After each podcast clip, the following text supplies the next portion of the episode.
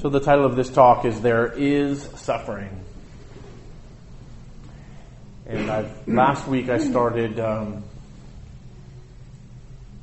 a talk on the Four Noble Truths, which are thought to be the basic tenets of Buddhism. And I've been using uh, this this book. Actually, some teachers and I, some other teachers and I, have been using this book. This is the Four Noble Truths by Ajahn Sumedho.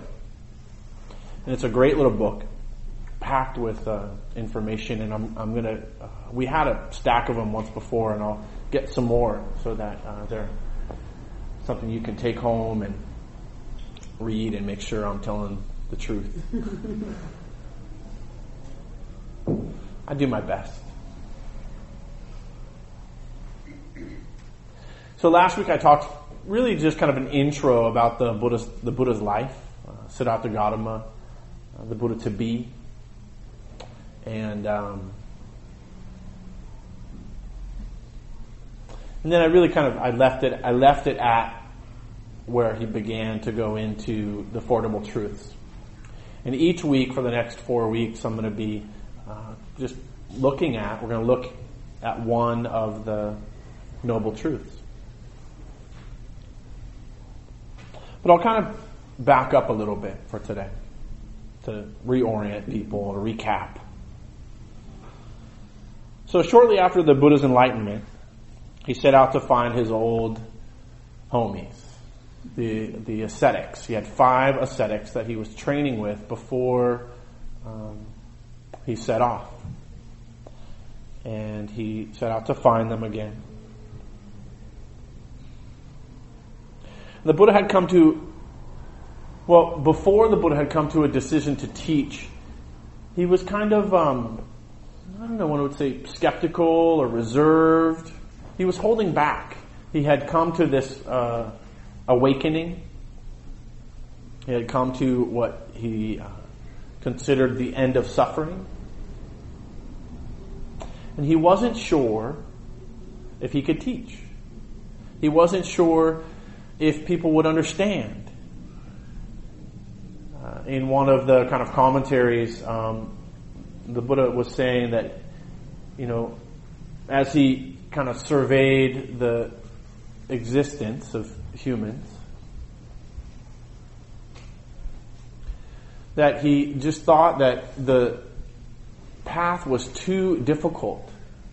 There was too much greed, too much hatred, and too much ignorance in, in humanity. And that it was so hard for him to get to this place of seeing clearly that he wasn't sure, he wasn't confident in the ability of others.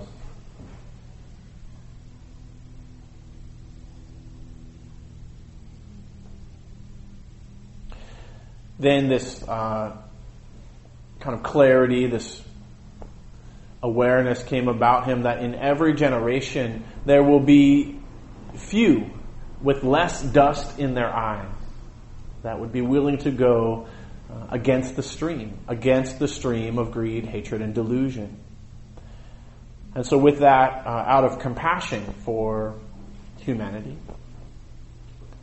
uh, he decided to go forth. And so he went to uh, find his five friends because he thought to himself, these guys were close. They were with me. We were all struggling. These guys were close. They almost got it. They're just, they were too ardent in their practice. They were too uh, extreme. They were like the religious extremist, you know.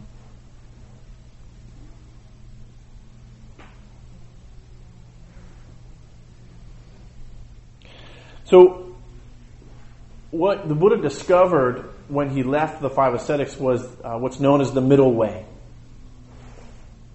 And some would say that the middle way is actually the Buddha's first teaching. Because basically that's what he came to teach the five ascetics. Look, look, you're getting a little extreme with your, you know, piercing and your meditating on one foot for, you know, weeks on end. Just not helpful at some point. Helpful to a point like concentration, like yoga, you know, helpful like studying, like reading, helpful to a point. But there's more.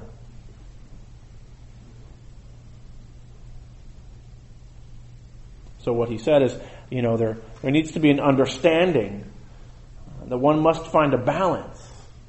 He called, he talked this, talked about this as the razor's edge. That there needs to be a balance from the extremes of kind of religious life or the extremes of hedonism.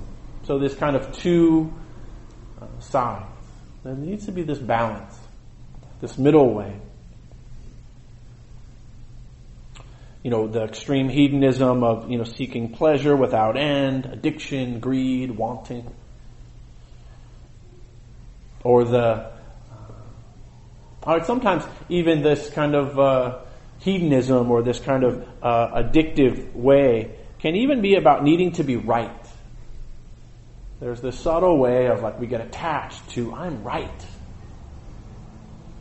Causes us suffering. So the arrogance, conceit, even spiritual superiority. This like I am so much more spiritual than everyone else. They're somehow less than. I'm somehow greater than. This is a trap. It lacks humility.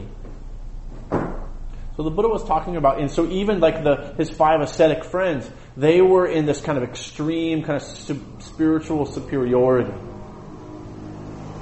and they were in some ways lacking humility. And so uh, the Buddha talked about on the one extreme this kind of addictive thinking, and on the other extreme, really disconnecting completely from the world and the body.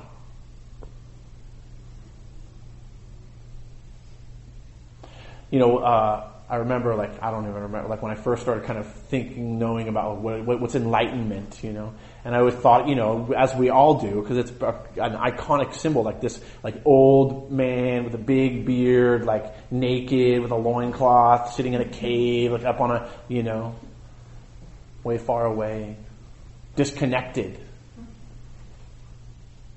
You had to, like, journey. Then you answer him a question and he gives you some kind of psychobabble or it's right there, or something, you know. you see, like in the New Yorker, little comics about that. But the Buddha was actually saying that this, in what the ascetics were doing, you know, kind of hiding out in the forest, this wasn't the way to peace and ease.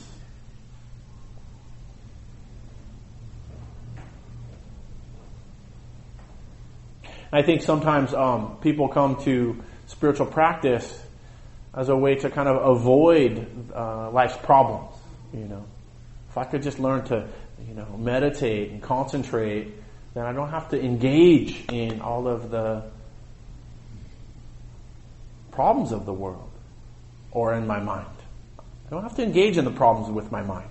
and that's why the title of this talk is There is Suffering.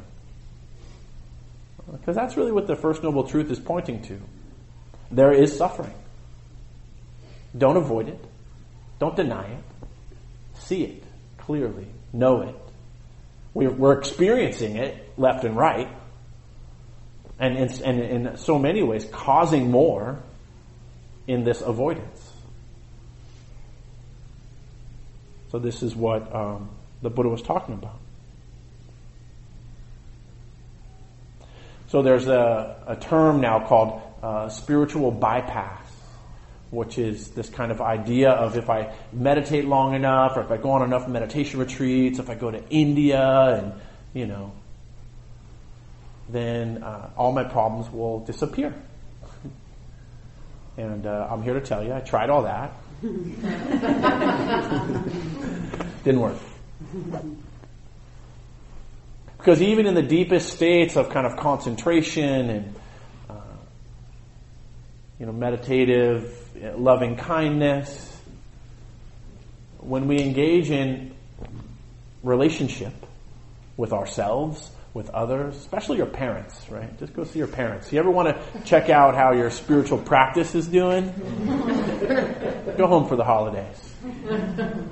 See how spiritual you are.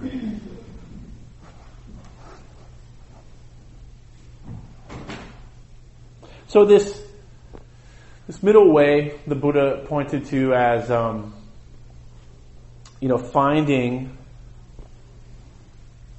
where the, the, the path between the two extremes, where we can uh, see clearly the Four Noble Truths.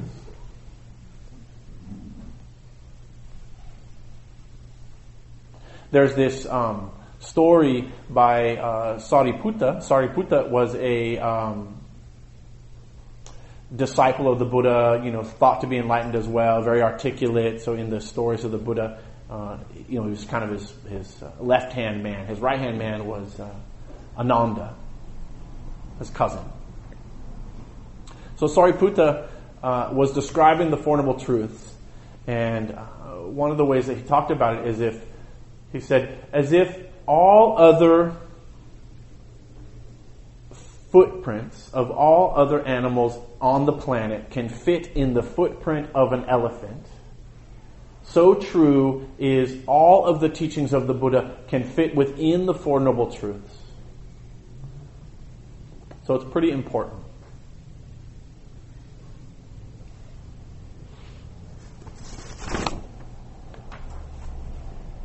So, what are these? The first noble truth there is suffering. There is suffering in this world. One of the ways I like to think about that, uh, and the way it kind of came to me, this understanding of suffering, is like there's something not quite right here. Just this kind of, no matter how hard I tried, no matter how many drugs I, ta- I took, no matter how much pleasure I tried to find. There was just something always not quite right. Something not quite right here. And getting that on a deeper level. And then there's a, there's a cause. The second noble truth. There is a cause to this suffering. that cause is selfish, self-centered craving. So then the third noble truth is that there is an end, there's a way out. We can, there is a solution. And then the fourth noble truth is here's the solution. Quite simply, which is known as the Eightfold Path. So, like I said, I'm going to break each, each one of those down. But I want to actually just read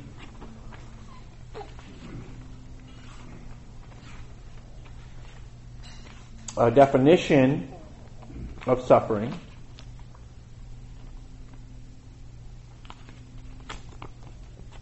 This is called from the Samyutta Nikaya, which is one of the kind of you know books that all the teachings were written down in. First noble truth. What is the noble truth of suffering? Birth is suffering. Aging is suffering. Sickness is suffering. Dissociation from the loved is suffering. Not to get what one wants is suffering. In short, the five categories affected by clinging are suffering. There is this noble truth of suffering. Such was the vision, insight, wisdom, knowing, and light that arose in me about things not heard before. And then he goes on to say, we must penetrate fully into these noble truths. We must, we must understand them. So not getting what one wants is suffering. I actually added one. Getting what one doesn't want is suffering.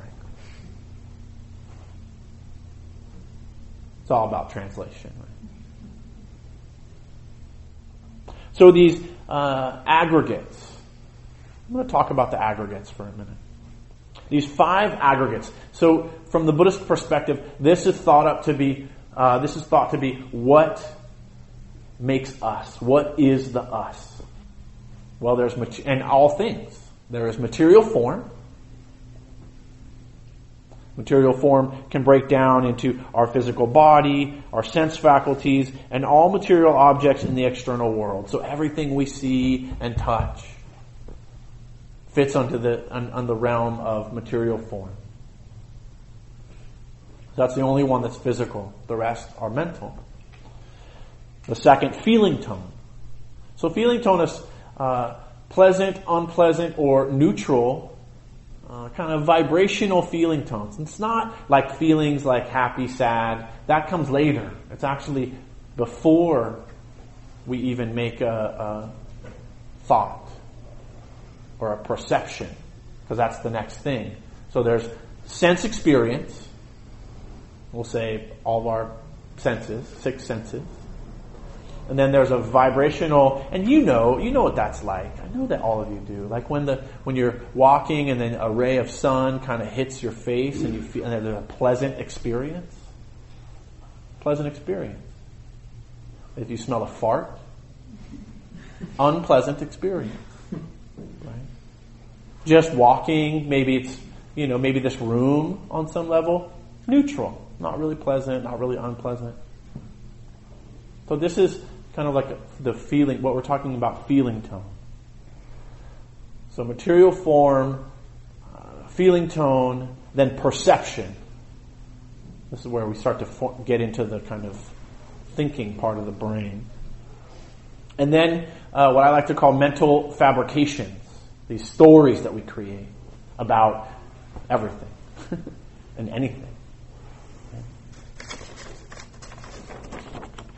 So then the fifth is considered consciousness, the, the awareness through contact between object and its corresponding o- organ. So sense, such as, well here's a good example, material form, material form, this is the bell, feeling tone, perception, consciousness. Maybe a story of either pleasant, or not pleasant. I like that. Oh, I don't like bells. Maybe I remember this last time the bell rang. And, you know, this is a, just a simple example of how, from moment to moment, our experience unfolds from the Buddhist perspective.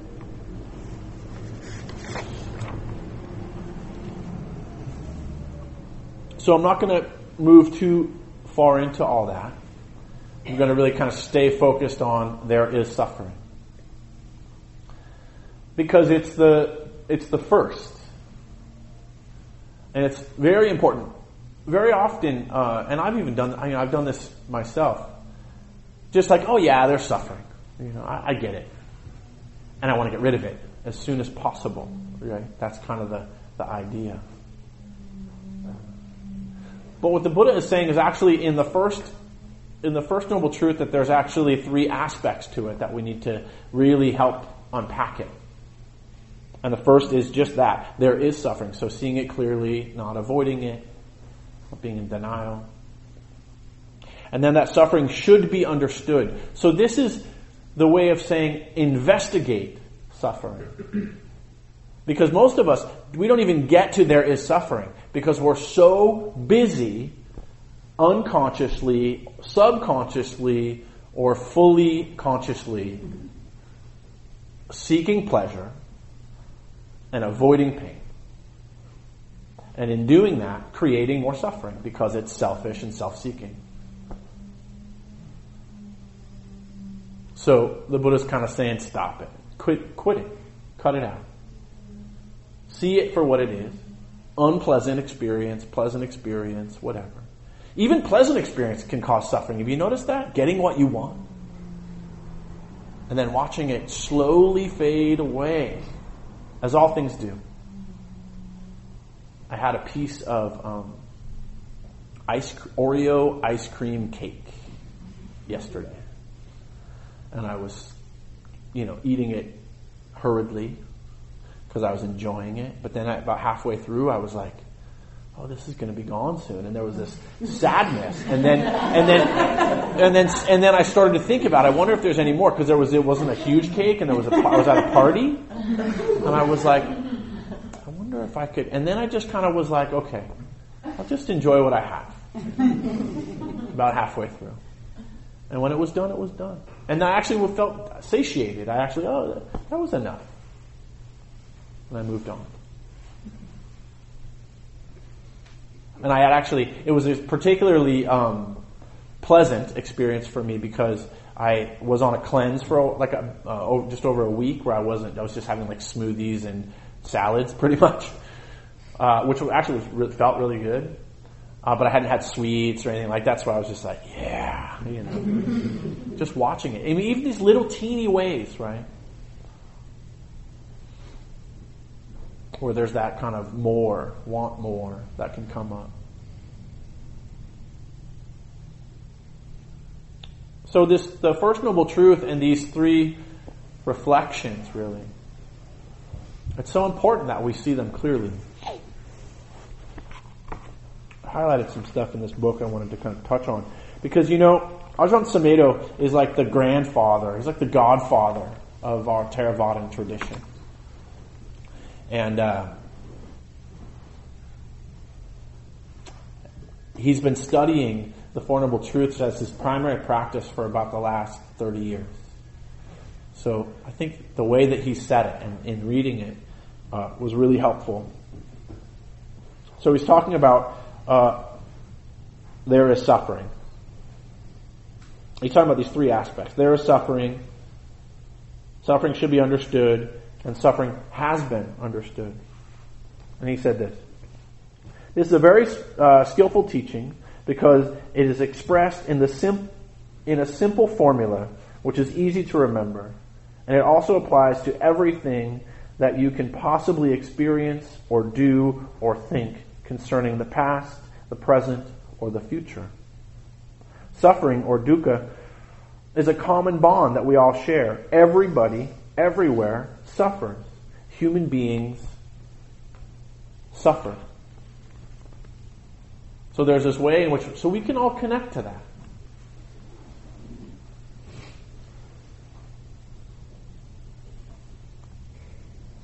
there is suffering. Pretty important. When we talk about our human suffering, it brings out our compassionate tendencies. So if we can tap into this feeling of, uh, wow, it's not just I suffer, I am suffering, but it's actually we are suffering. And when we can, when we can uh, tap into that, we can uh, uh, really tap into the, the compassion of it and the non personality of it. It's not my suffering. It's not I am suffering. It's there is suffering. So there's a way in which when we uh, move away from the identity view of I am suffering, my life is suffering, then it's, you know, we're just causing more suffering because we're attaching to it. But if we're able to see it from an observational perspective, there is suffering. Kind of like the thoughts, right, during meditation. It's not my thoughts, but just thoughts. I think it can be a little easier to just allow them to pass through when we're not grabbing hold of them and being like, yeah, like the Rubik's Cube, I got to figure this one out. No, let it go.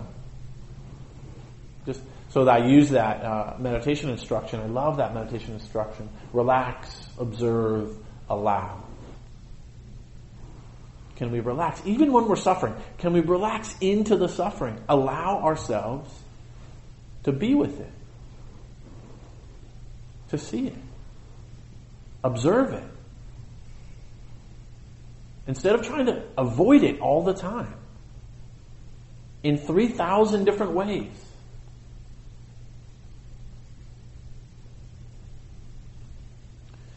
And then the, that's the allowing.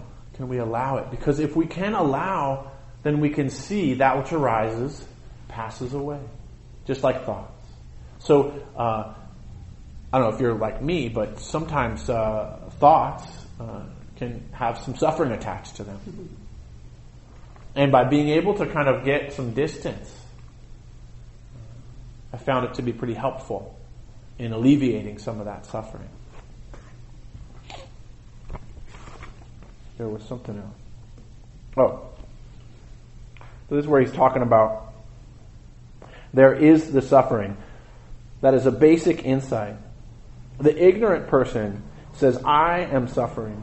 I don't want to suffer. I meditate. I go on retreats to get out of suffering, but I'm still suffering, and I don't want to suffer.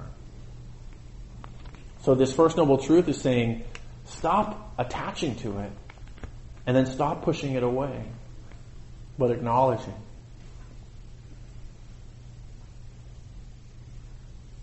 Because we can't actually get to the place of how we cause our own suffering until we see it clearly. And, and get some space from it, stop attaching to it. So there's a few, I've, I've talked about it a little bit already. This, this, there's a few ways of looking at suffering. Uh, and just to say, suffering, the word dukkha, means dissatisfaction with the way things are. It means uh, anguish, mental anguish. It means stress. One of the ways that, um, it's been talked about is a wheel out of round. So, you know, a wheel on a bike goes round and round. Wheels on the bus go round and round. But if it's flat, then it's going to go thump, thump, thump, right? And so this this is a way of thinking about suffering. Suffering is the, the out of roundness of our lives. One of my favorite uh, definitions of the word dukkha, which is a Pali word that means, you know, loosely translated as suffering. It's translated in like 10 different ways. But impatience. Suffering can be translated or defined as impatience. Now just think about that. Whenever we're impatient, are we not suffering? And is there not some selfing, some, some me, mine, I involved in that? Or some separation? Uh, usually when I'm impatient, uh, it has to do with that I have somewhere to go and uh, that person is not going fast enough. Right? So there's a, yet we're all in traffic. So this is uh, what we call the, sef- the suffering of self-view. Or we get so locked into and attached to the suffering. Some of us actually, uh, we feel so comfortable in it, right? Like the idea of comfortable in chaos. I lived so many years that way. Just comfortable in chaos. Seeking it out. Because I didn't really think there was another way. One of my teachers a long time ago gave this uh, this description of that, this cycle of familiar, predictable, safe, and painful. Over and over and over. Suffering is familiar, it's predictable. It's, it's safe on some level. At least I know what I'm expecting. I know what I'm going to get. And painful, keeping us locked in a cycle of suffering.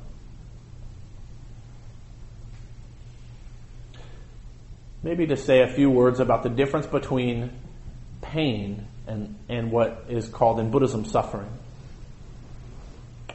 One of the ways it's described is uh, a story from the Buddha of the two arrows. The first is the arrow of life. Life is painful. People you love are going to leave you, they're going to die, you're going to lose jobs. This body is going to age. You know, sick, sickness will happen. Breakups. You know, pain, painful situations will happen. Seeing it clearly is extremely helpful. The suffering is in this analogy of the arrow is like taking a second arrow and stabbing ourselves with it as a way to avoid the first arrow. So there's pain in the first arrow that is, you know, just you're walking down and then boom, shot by an arrow. Damn, that sucks. Instead of attending to it, you're going to avoid that pain by grabbing another arrow and stabbing yourself. you know? I don't want to really feel that pain, so I'm going to cause some more pain over here. And then I'm going to really focus on this pain a lot. Right? It's called the story or the uh, yeah the story of the two arrows. Sometimes talked about as the two darts. So it's this idea of that there is pain in life. We've all experienced it, and when we uh, uh, either avoid or we're seeking pleasure or we're attached, And we're creating another layer of suffering on top of the actual pain. Kind of like when you stub your toe or you twist your ankle. I twisted my ankle the other day. Oh, I got stung by a bee today. Here's a good example. Riding my motorcycle, kind of smiling because I, I, have a I have a three quarter helmet, and then a bee flew right in my mouth. My mouth was closed, but it stuck on my on my lips, and I'm driving and I'm like a little distracted, right? And I tried to spit it out because I didn't want to swallow or anything, and I tried to spit it out, and then it stung me right on my lip. Luckily, I'm not allergic to bees. There was pain. And I actually just kind of, actually, I, I, I, spit it out, but I kind of grabbed it too because it was stuck to my lip from the, the, thorn. And I didn't squish it, and I didn't get, I didn't get angry at it right away because it was just flying. I actually hit it, right? you know. But then there, then there was pain, and I remember feeling the pain, and then just allow, just being like, that sucks. Like, yeah, and it, my, my, I can feel as I'm, cause I'm still riding, you know. I didn't crash or anything. It was good. And then, and then the, the lip started to swell. And there was a twinge of like, that damn bee. But then very quickly I was able to go, no, let's just stay with the pain. right? You know, and it got worse and then it started to get better and I got an ice cube and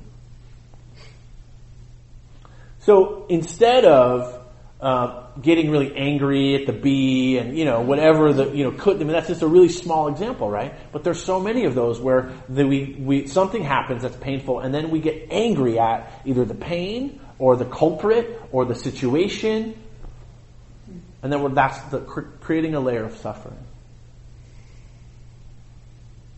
I remember about a, in about so about an hour after this whole thing happened, I remember, oh, this would be a good example. So I guess maybe it was. I don't know. Stubbing the toes and the classic one, right? You stub, you're walking hurriedly, perhaps, through the house. You stub your toe, and then you get mad at the toe, and mad at the you know coffee table, and mad at whoever's next to you, and damn toe. You know, that's that's suffering. Wanting things to be other than they are. One of the ways to think about that is to actually, what's actually needed in that moment of suffering is compassion. Poor toe. you know? I didn't really get to the place of like poor bee. I didn't get there. I didn't wish it dead, but I wasn't like, oh, poor bee, I ran into it. I was not there. But the toe, but the toe, you know, poor toe little hokey, right? But it's true, though. So next time you stub your toe, try to give it some compassion. And see if the pain goes away faster. see for yourself. So the denial of suffering, you know, we've already talked about quite a bit. But I'll just read a little piece of it. Suffering is something we usually do not want to know. We just want to get rid of it. As soon as soon as there is any inconvenience or annoyance, the tendency of an unawakened human being is to get rid of it or suppress it. This is the denial of suffering. If any unpleasant, uh, if anything unpleasant arises, we say, "Run away." If anyone uh, gets in our way, we say, "Kill him." Right? This tendency is often apparent in our government.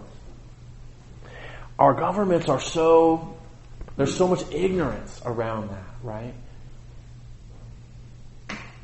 We can have this altruistic kind of compassionate view around suffering, but then as soon as we get into opinions or politics or right and wrong view, then there's war.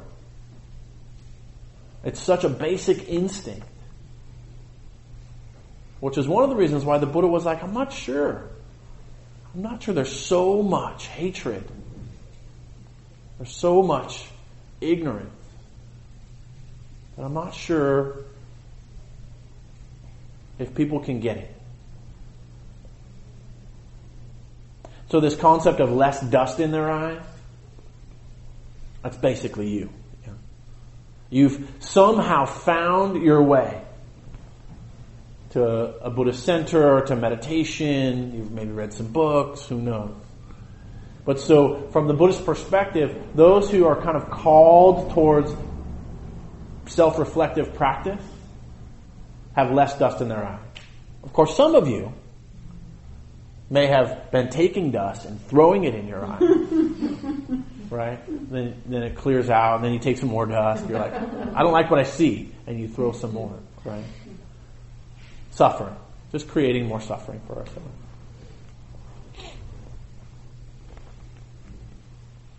So then there's this, this other piece around suffering that uh, is, well, it's, it's morality or ethics, ethical behavior. And so the Buddha set out these five basic precepts, agreements, commitments to help us stop causing ourselves suffering. It's very simple. Don't kill things. You know, don't intentionally harm. Don't take things that don't belong to you. Don't steal. Don't be dishonest. Stop lying to yourself first, then others.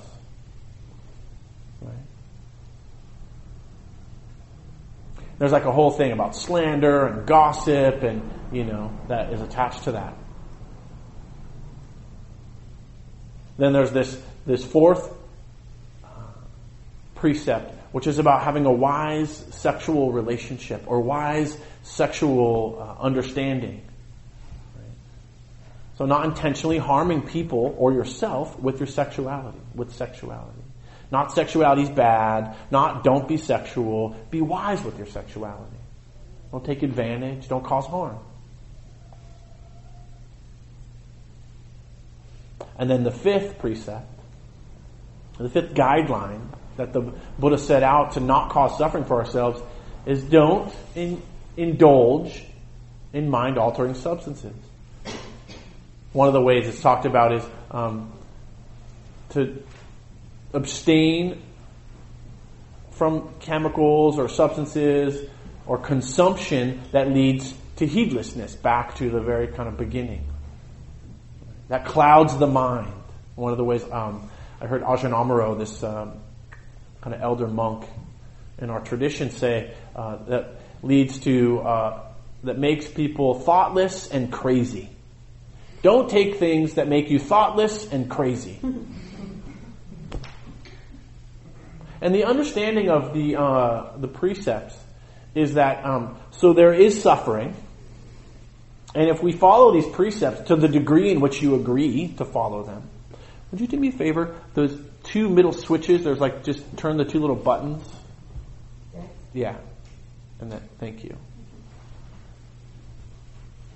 So there's this suffering. And to the degree in which we can follow these precepts is to the degree in which we don't spill our suffering out onto the rest of the world. So it's like, the very least, stop spilling your suffering over everyone else. Just keep it contained within your own heart mind. the very least. And then, if you do that less, eventually, you'll be able to have a relation, a, a relationship with meditation, with uh, others, where you will hopefully be able to alleviate your own suffering as well.